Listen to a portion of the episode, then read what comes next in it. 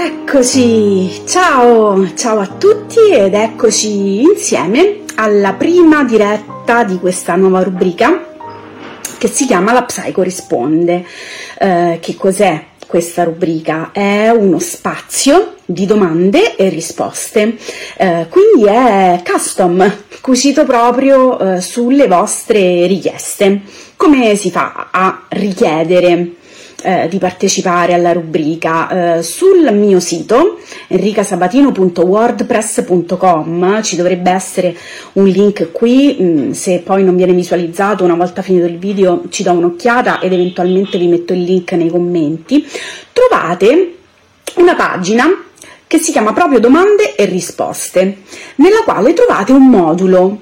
Su questo modulo potete semplicemente scrivere la vostra domanda eh, oppure la vostra questione, se avete una perplessità, se avete una curiosità, tutto quello che ehm, vi piacerebbe che io approfondissi, eh, che riguarda ovviamente i temi della psicologia e della psicoterapia, ehm, tutto quello che io finora ho un po' trattato nel, nei miei canali social, nel mio sito, per cui eh, vi potete sbizzarrire perché eh, a meno che voi non scriviate il vostro nome, il modulo è completamente anonimo, quindi io non saprò neanche eh, chi mi ha inviato le domande, ma che cosa farò?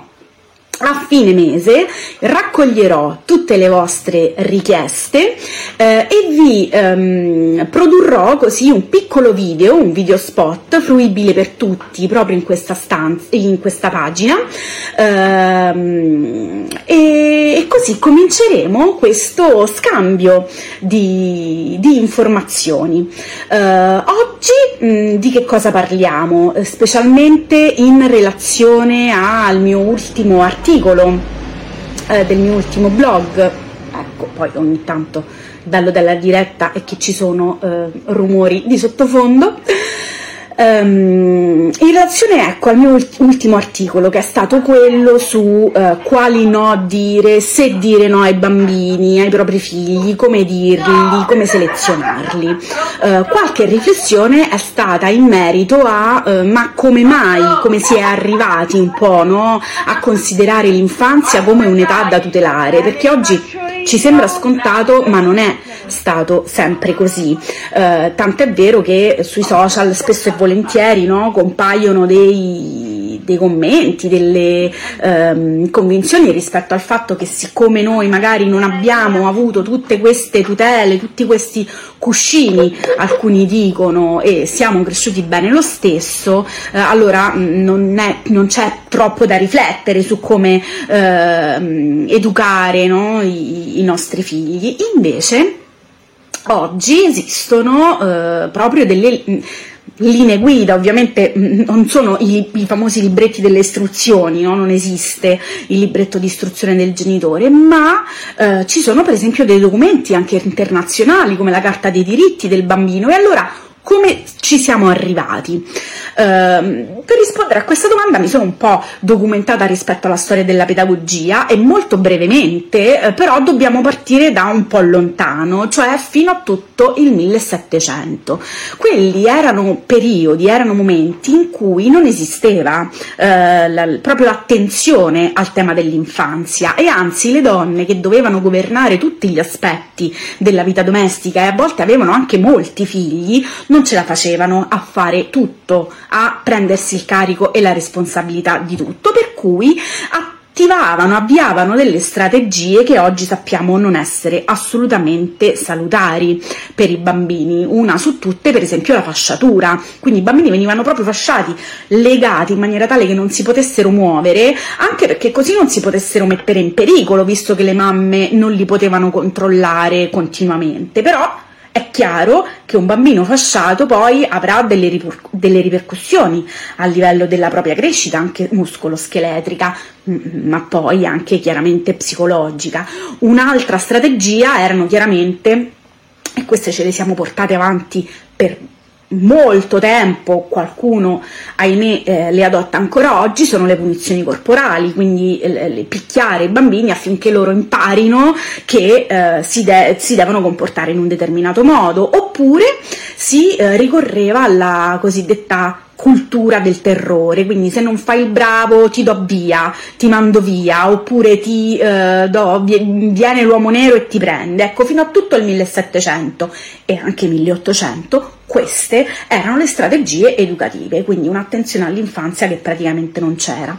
Scopro in questa mia ricerca anche che nell'Inghilterra del 1800 addirittura nelle scuole esisteva la figura del flagellatore, cioè una persona preposta alle punizioni corporali dei bambini che si comportavano male. E stiamo parlando di un'epoca in cui l'avviamento al lavoro nei campi ehm, aveva come età media i 7-8 anni, mentre i 10-12 anni erano l'età media in cui i bambini venivano avviati al lavoro in fabbrica, quindi veniva proprio strappata loro l'infanzia. Ripeto, non c'era l'attenzione alla preziosità di quel periodo. Ma poi che succede? Quindi come arriviamo ad oggi? Succede che nel Novecento, che poi viene chiamato il secolo del bambino, eh, cominciano degli studi, degli studi proprio in termini psicologici, quindi sicuramente oh, con Freud naturalmente, ma poi ci sono tutti i lavori di Piaget, di Vygotsky, di Winnicott, di Bolby, di Maria Montessori, quindi tutti i lavori nel Novecento che si sono focalizzati su come invece prendersi cura di quell'età. Perché? questo perché si è finalmente poi trovata la correlazione tra la nevrosi dell'età adulta e una educazione trascurante, se non addirittura ostile eh, nel periodo dell'infanzia. Quindi si è finalmente compreso quanto un bambino trascurato, maltrattato, eh, oppure a cui venivano date delle responsabilità troppo troppo eh, onerose rispetto alla società, come per esempio avviarlo al mondo del lavoro, conducevano poi a delle difficoltà emotive, psicologiche e mentali nell'età adulta. E quindi poi da lì tutti i lavori che oggi conosciamo e che ci sono fruibili in tutte le forme di rispetto, di tutela, di cura dell'età infantile. Quindi questo è un po' l'excursus storico, il percorso che si è eh, fatto, che è stato fatto per arrivare all'infanzia come un'età da tutelare. Quindi per venire un po', eh, per correlarmi un po' all'articolo che ho scritto, è chiaro che tutelare l'infanzia non vuol dire eh, non dare confini, non dare regole, non dare norme, permettere tutto. Servono dei no, servono delle spiegazioni, servono delle limitazioni, delle restrizioni che devono essere funzionali alla crescita di quello che poi sarà un individuo adulto e alle sue competenze di scelta, perché poi l'adulto da solo dovrà scegliere cosa è giusto, cosa è sbagliato, ma queste cose le impara da piccolo. Parallelamente a questo però bisogna che vengano rispettate tutte le caratteristiche di un individuo che seppur piccolo è un individuo e quindi bilanciare le richieste alle competenze cognitive ed emotive e ai bisogni relazionali ed emotivi che un bambino ha. Spero insomma di aver brevissimamente risposto eh, a questa curiosità che, che, mi ha, che, mi molto, che mi ha molto colpito. Vi ricordo se volete partecipare a questa rubrica, vi ricordo anche che è anonima, di cliccare sul link e compilare il modulo. Noi ci vediamo con la Psycho Risponde il mese prossimo e a brevissimo, pochi, fra pochi giorni, avrete il calendario, come al solito, pubblicato sulla mia pagina di tutti i contributi e i contenuti che pubblicherò. Un abbraccio, buon primo maggio, a presto!